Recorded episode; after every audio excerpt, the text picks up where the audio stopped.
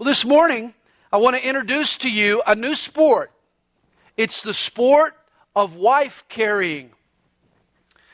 Now, the name of the sport is self-explanatory. A husband carries his wife over an 831-foot obstacle course. The fastest time wins the race. Contestants are encouraged to develop their own carrying technique. But apparently, three carries dominate the sport. First, there's the wraparound approach, where the wife sort of lays herself over her husband's shoulders and he carries her fireman style. Second is the piggyback approach, where she just sits on his back. And then third is the more complicated style. It's called the Estonian. It's named after the country that invented the method. The wife travels upside down on her husband's back with her legs hooked over his shoulders and her arms wrapped around his waist. It's more popular because apparently it distributes her weight across his back and allows him to go faster.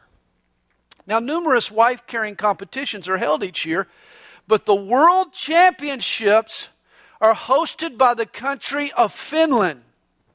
It's the sport's birthplace. And here are the Finnish rules. I thought you would enjoy these rules. Wives have to be 17 years old, and they have to weigh 108 pounds.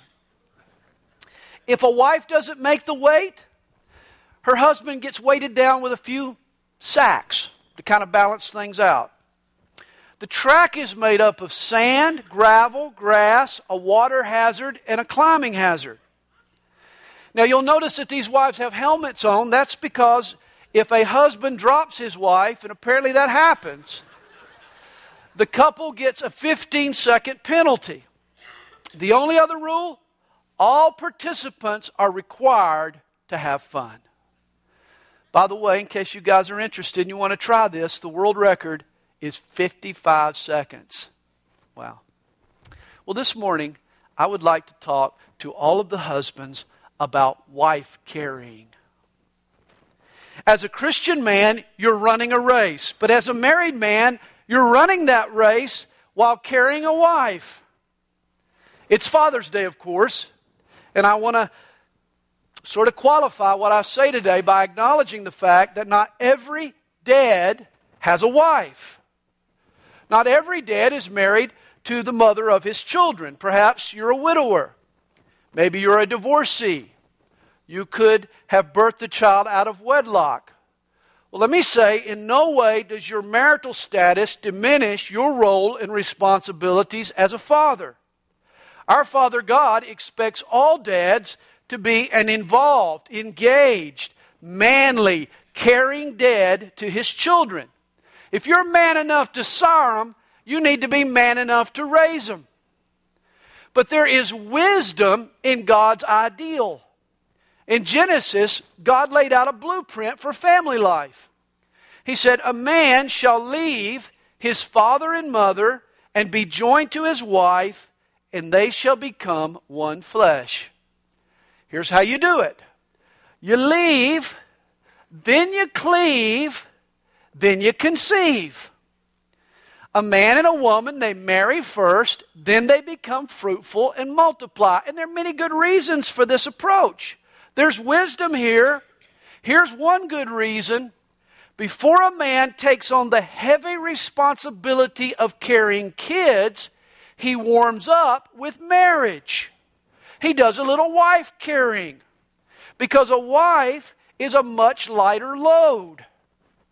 Now, I thought I was an unselfish person before I got married, but I was only fooling myself. Oh, I was selfless when Kathy and I were together. But then I'd go home, and it was all about me until the next date. But once we got married, my, oh my, I had to be unselfish 24/7, 365 days a year. It was a wake-up call. And yet marriage was just a foreshadowing of what it would be like when the kids came. 4 kids and a wife. Now that'll stretch any man's bounds of unselfishness. For the last 27 years now, my whims and wishes have played second fiddle. When I was single, I was the center of my universe. Today, my own personal desires are one of the moons that surround a distant planet somewhere off on the edge of that universe. Here's my point. If a man can't carry a wife, he's going to have a hard time toting the weight of a whole family. Marriage is the obstacle course that prepares a man for the challenge of steering the development of children. Fatherhood training begins with marriage. God knew that wife carrying would be a great sport for men who eventually aspired to be dads. Early in my marriage, I was told by a wise person, "Sandy, the best thing you can do for your kids is to love their mother." And 30 years later, that still rings true. You see, here's the truth nobody ever tells you. Children measure a father's commitment to them by how he treats their mother. You mistreat your kid's mom, and the kids will take it personally. Men, even if you're no longer married, even if your ex-spouse doesn't deserve it, for your child's sake, you need to swallow your pride and ask God to help you love their mom the best you can. Legally and emotionally, you might be divorced from each other, but your children still see the two of you as their parents. Now, last time we were together, we studied Peter's word to the wives, 1 Peter chapter 3, verses 1 through 6. Today we're going to look at his instructions to the husbands.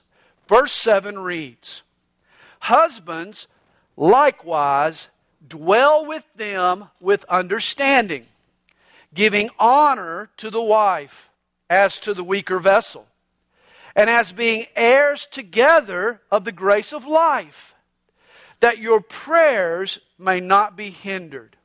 Now we've learned from earlier verses that in the church and in the home, God calls husbands to lead and wives to follow. As in the sport of wife carrying, husbands need to set the pace and take responsibility for their wives. A wife's calling is to line up in the direction of her husband and then hold on tightly. The Bible is clear. God calls husbands to be the head of the home, but we're to be loving, caring leaders. We need to be heads with a heart. Author Charlie Shedd, he gives this advice to husbands: take charge, but not as a mighty potentate sitting on his throne, ruling his cowering subjects with an iron hand. No, take charge, more like a conductor standing on his box directing a symphony. Delicate but definite, subdued yet powerful. Male headship is a definite biblical principle, but don't mistake a husband's leadership for some kind of male-dominated hierarchy. Peter refers to married couples as heirs together of the grace of life. Yes, husbands and wives have different roles, but in many ways, we're equals, we're peers. Kathy's not only my wife, but she's also my sister. We're siblings together. She is my sister in Christ. We're children of the same Father. Notice, ladies, your husband is your fellow heir. He's also the head of your home. You know what that makes him? That makes your husband an airhead. That's right. Ladies, you have your very own airhead. But men, here's the irony. If you don't understand what it means to be a fellow heir and what it means to be the head of your home, you really will be an airhead. In God's economy, a husband carries a greater weight. He doesn't just sit back until his wife gets it in gear. That husband steps up. He's the one who takes the initiative and sets the pace. He begins to carry his wife. He knows that the buck stops with the buck. You got it. A wife will find it easier to obey God and submit to her husband when her husband mans up and acts in a loving, godly manner toward his wife. Now, as early as 1964, British psychologist Dr. Joshua Breyer, he made his first visit to America. At the time, he assumed that American women were domineering. But after further research, he changed his mind. This is what he wrote. Before, I thought that the women wanted to rule the country. But women are compelled to take over, not fighting to take over. They're forced to take leadership because the men are a bunch of weak-kneed, lily-livered sissies. I thought the men who attended with their wives some seminars I spoke at would shoot me for my remarks. But instead, they all agreed. It's still the fatherless society. The husbands are not husbands. All the women are crying out for a strong man, and he's just not there. This is the great social problem of our day. Where are the men? Where are the husbands and the fathers? You see, it's men who are giving manhood a bad name today. Men, rather than resent it, I dare say that nothing would please your wife more than for you to step up and be the leader that God has called you to be. Not in the wrong way. A godly husband isn't like the Sultan of Morocco ordering his wife around like she was some little harem honey. He's a tender leader. He's a servant leader. He's a sacrificial leader, but he is a leader nonetheless. Men, God wants you to lead, and deep down in her heart, so does your wife. And Peter gives some directives to husbands who want to lead their wives in the right way. In verse 7, Peter instructs us to love our wives in three ways. First, dwell with your wife. Second, understand your wife. And third, honor your wife. Dwell with her, understand her, and honor her. Verse 7 begins, husbands likewise dwell with them. And I can hear some of you guys now, man, I got this one down. We live in the same house. We even sleep in the same bed. We dwell together at the same table and ride in the same car. I'm dwelling with my wife, no problem there. But guys, living under a common roof is not the same as dwelling with your wife. You see, too many husbands are at home, but in body only. Their mind stays glued to the television, or the newspaper, or the video game, or it's still at work. Husbands, your house is more than a hotel you check into at night. God wants you involved in the plans and the thoughts and the routine and the activities of your family. Comedian Rodney Dangerfield used to say, I get no respect in my marriage. On my wedding night, my wife told me we were seeing too much of each other. Trust me, husband, you will never hear your wife make that statement. There's an old commercial where a man is sitting on a bed. He's talking to his son on the telephone. You can tell he spends lots of time out of town on business, and he calls home to check on his kids. But as he's conversing with his son, suddenly the boy walks into the room holding the other phone in his hand. The boy turns and says, Dad, why are we talking on the phone? Well, the commercial is for an airline that promises to get the businessman home more often. Yet, even though he's home, apparently, he's not really home. And every man in this room knows exactly what I'm talking about. You see, God wires a man for the rigors of work. We relish the challenge of carving out a living. We love the thrill of succeeding in the workplace. And this is good. This is the way God made us. Yet men can get so wrapped up at work that we can become detached from the home front. We forget the reason that we're making a living is to enrich the lives of the people we love and to enhance our relationships with our family. You see, when a husband dwells with his wife, he connects to her emotionally, spiritually, even verbally. He spends time and shares life. They go for walks. They have talks. He asks her how she's feeling and what she's thinking. Now here's an amazing truth that I have discovered firsthand from personal experience. Guys, did you know that you can better hear what your wife is saying to you if there's not a big newspaper being held up between you and her? Did you know that? This is a revelation that I've come upon lately. Husbands, you need to take an interest in what's going on in your wife's heart. A Harvard University study revealed that the average married couple spends 37 minutes in communication. That's not 37 minutes a day. Sadly, that's 37 minutes a week. On a recent flight, I was reading the Delta magazine, in the pocket in front of you. And there was an article in the magazine on the habits of pet owners. And the article reported that the average dog owner talks 2 hours a week to his dog. That means we talk 4 times more to our dog than to our spouse.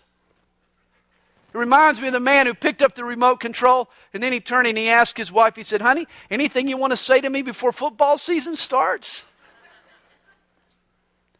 One night a couple, they were sitting there trying to figure out what to do. She called one of her friends, asked her what she was doing.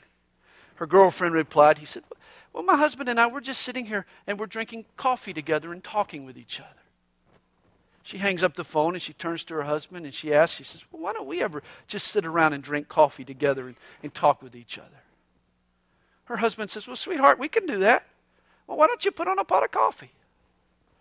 Before long, they were sitting there together. They were sipping coffee. And they were staring at each other in silence. Finally, the husband says to his wife, he says, "Sweetheart, why don't you call them back and ask them what they were talking about?" But at least they're trying, okay? Husbands, dwell with your wives. And then Peter says, to do so with understanding. In other words, get to know your wife.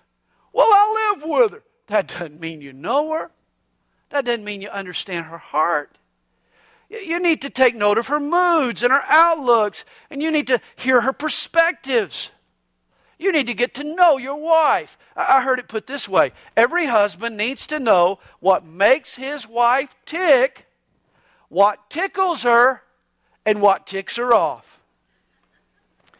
Remember your wife's background, her past experiences, her hurts and her highlights. You see, a lot of what your wife does today stems from stuff that happened yesterday. Make a study of her life. Do some R&D on your wife. This August, Kathy and I will celebrate our 30th wedding anniversary. Thank you. I know Kathy appreciates you applauding for her. And there is still so much that I'm discovering about my wife. After 30 years, she's still intriguing to me. Understanding your wife is a lifelong ambition. Once I heard a guy scoff, "I'd be bored if I was married to the same woman for 30 years. That knucklehead is only revealing his ignorance. Stay married to a woman for 30 years, and it's anything but boring. Over 30 years, I've gotten to know many, many different types of women.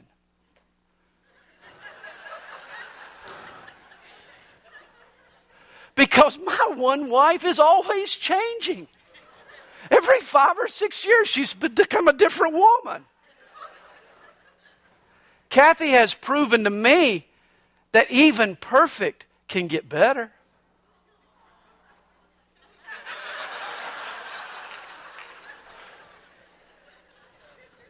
As a kid, we used to watch Bob Eubanks and the Newlywed Game. Anybody remember Bob Eubanks and the Newlywed Game? Oh, my.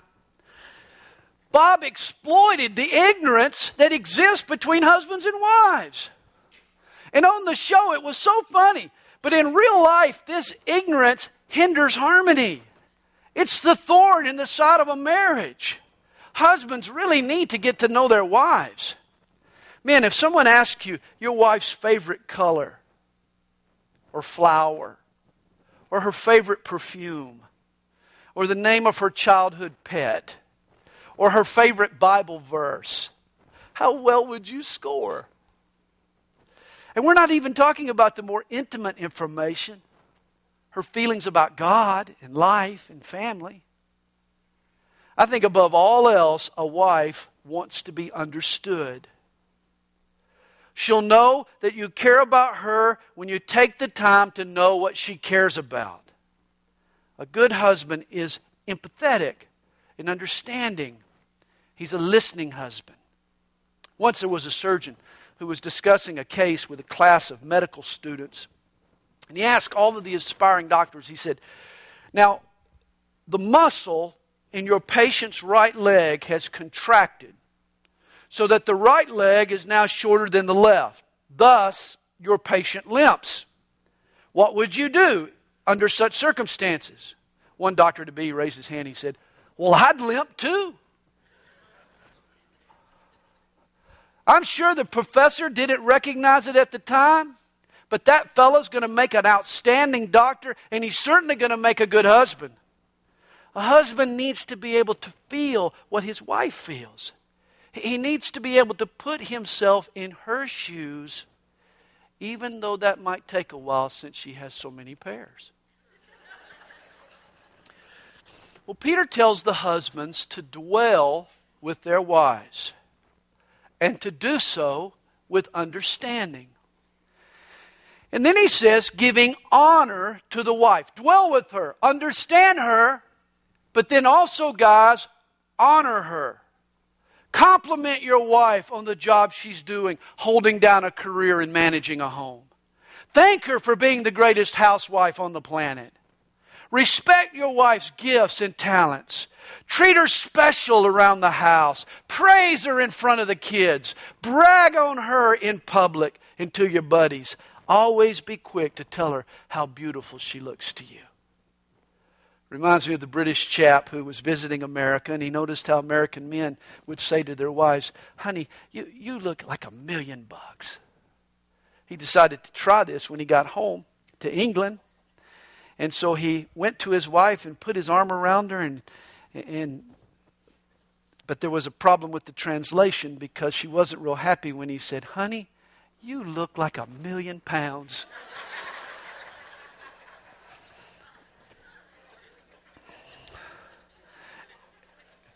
If a husband wants his wife to be submissive to him and to arrange his life around her life around him, when he does achieve a success, he needs to make sure that he shares it with his wife.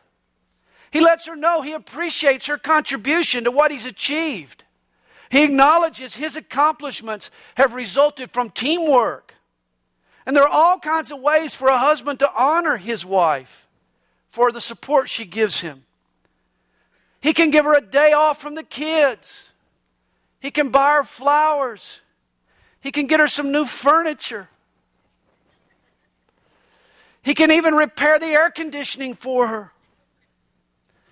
Men know what it means to be rewarded and appreciated for a job well done. It means even more for a wife when it comes from her husband. I've always heard it said, treat your wife like a thoroughbred and she'll never be a nag. Peter tells us to honor our wives in two ways. He says, giving honor to the wife as to the weaker vessel and as being heirs together of the grace of life. Notice, Peter calls the wife a weaker vessel. And generally speaking, a wife is weaker than her husband in at least two ways. First, she's weaker physically. Annika Sorenstam was the greatest female golfer to ever play the game. She was an awesome talent.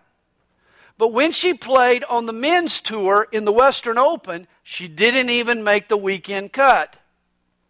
Annika was at the top of the women's field, but she lacked the raw physical strength to play with the men. It's not a slight, it's just the truth.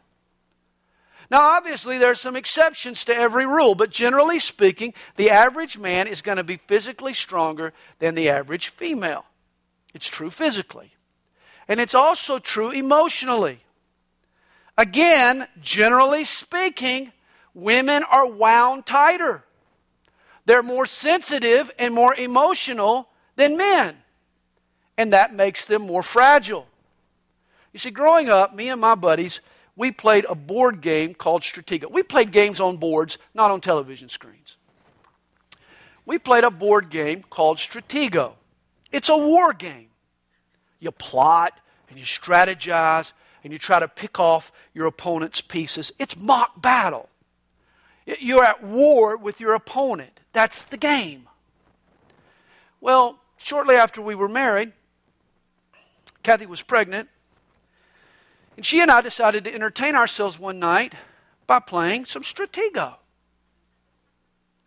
Mom had cleaned out the garage and found the game. She'd given it to me, and I thought it'd be fun if Kathy and I sat down and played it. And I played the game the way I always had. I was laying back, camped around my flag, picking off her pieces in cold-blooded, ruthless fashion. It's a war game. And I couldn't believe how upset she got. I mean, she couldn't understand why her supposedly sweet, newlywed husband was being so cruel and so cutthroat. And I can remember after she picked up the board and threw the pieces on me. I can remember wondering how she got so emotional over a game. And I had a lot of time that night to study my wife. Locked out of my room, asleep on the couch. It dawned on me that there were some definite emotional differences between men and women. Trust me, the sexes are wired differently. Women are more emotional than men. You see, men and women are both like drinking glasses. Gals are like these delicate crystal goblets. Men are like these durable plastic concession cups. You can toss around one of those cups without any fear of it being broken, whereas you have to treat a crystal goblet with utmost care. It's beautiful, but it's fragile. You see, goblets are weaker than concession cups, but it's their weakness and it's their delicacy that makes them more valuable. Gentleness adds to their honor. You see, wives have a sensitivity that a husband lacks. And because of it, there are times when she's emotionally vulnerable. She needs her husband's understanding, not his impatience or his scorn. You see, a good husband anchors his wife's emotions with his clear thinking and with lots of compassion. On occasion, he needs to remind her that her friends might not have meant what she assumed they meant. There could be other explanations. At times, a husband has to settle his wife down and be a calming influence and remind her that God is in control and she needs to trust in Jesus. You know, when we took those childbirth classes, I don't know what good they were, but we did it. You know, we took the childbirth classes and all, and I can remember the instructor telling us that there would come a time in this whole delivery process when my wife would say stuff that she really didn't mean. Like, I'm going home. Like, I'm calling this off. I didn't want to have a baby anyway. I'm not having this baby. This hurts too much. And she would say things like this, and the instructor told us that when this happens, don't argue with your wife. That's a mistake. Just nod your head and smile gently and say, okay, honey, anything you say, honey, it'll be all right, honey. And you know what? I've discovered that's a good practice to do. I've had to do that a number of times since those childbirth classes. There are situations when I take to heart what my wife says. But there are other times when I need to let her vent her feelings without telling her how silly she sounds. A wise husband knows his wife and understands the difference. At times you need to consult your wife. At other times, you just cover your wife. Once I went on a school field trip to Jekyll Island with Zach's 6th grade science class. And I was bombarded with more information on marine biology than anyone would ever care to know. Most of what was said sailed over my head, but I did learn one vital lesson. When the female Chinaback crab molts or sheds her shell, it takes several days for a new shell to harden. And for that interval of time, the female crab becomes dangerously vulnerable. Predators can take advantage. It's during that period, though, that the male crab comes to her rescue. For the male Chinaback crab, he covers the female with his body.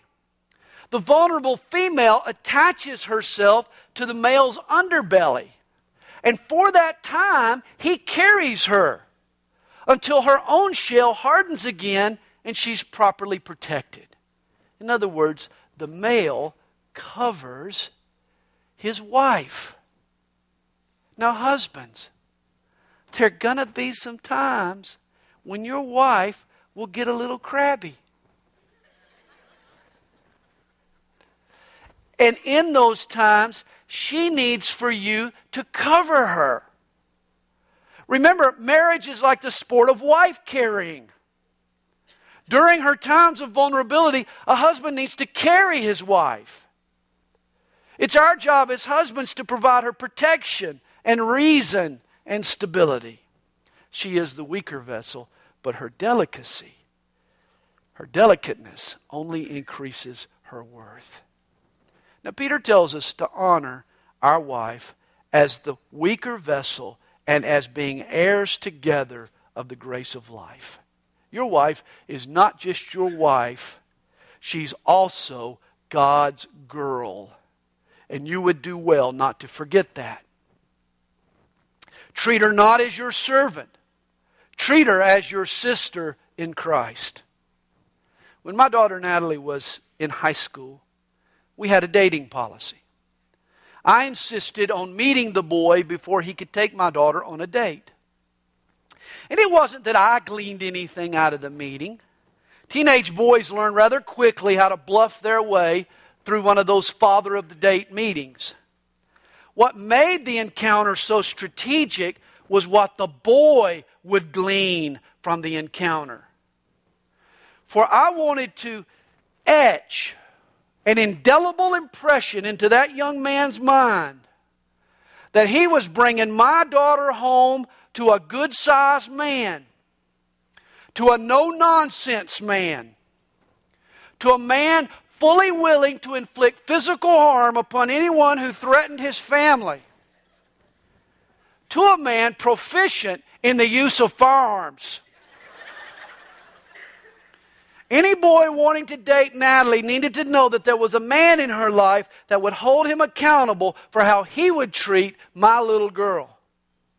Husbands, we would do well to recall that there is an almighty God who defends the innocent and defenseless, who is able and willing to bring swift and stern retribution, and he is holding us accountable for how we treat our wives. For you need to remember, before she was your wife, she was God's little girl, and she still is.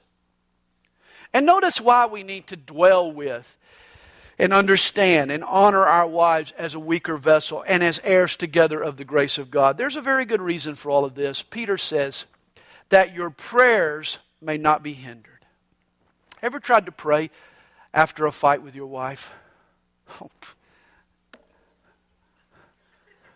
You might as well save your breath. Don't waste your time. Your prayers just bounce right off the ceiling. In those moments, the only prayer that gets heaven-bound is a prayer of confession and repentance. When there's friction between me and my wife, there is static on the line with God. It's as if I'm holding up a cell phone to heaven saying, God, can you hear me now? And God is sounding out thunder-like, tell her you're sorry. Trust me, I have wasted hours trying to study for a Bible study, to prepare for a teaching, because the night before I fought with my wife and never apologized. I would have just been better off closing my Bible, going making amends with my wife, and then coming back and tackling the Bible study. If you want to keep an open line to heaven, then love your wife.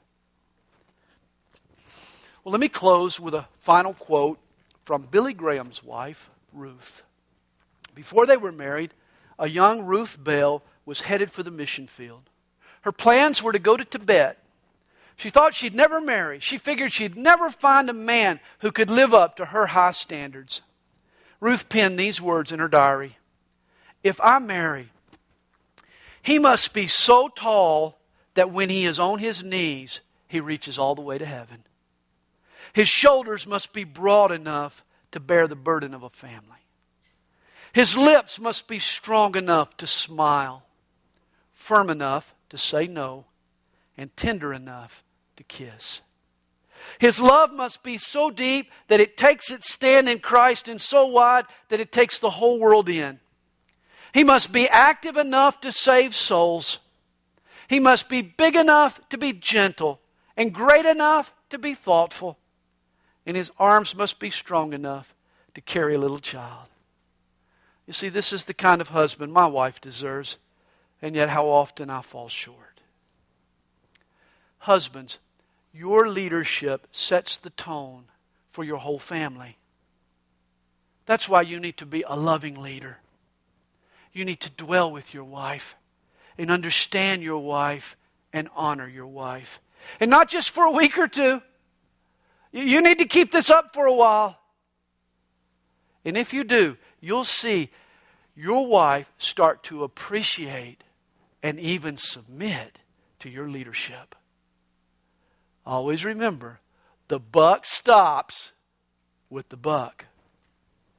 Men, I hope you'll aspire to be world champion wife carriers. Become a good one, and your wife will squeeze you tightly and enjoy the ride. Won't that be fun? Father,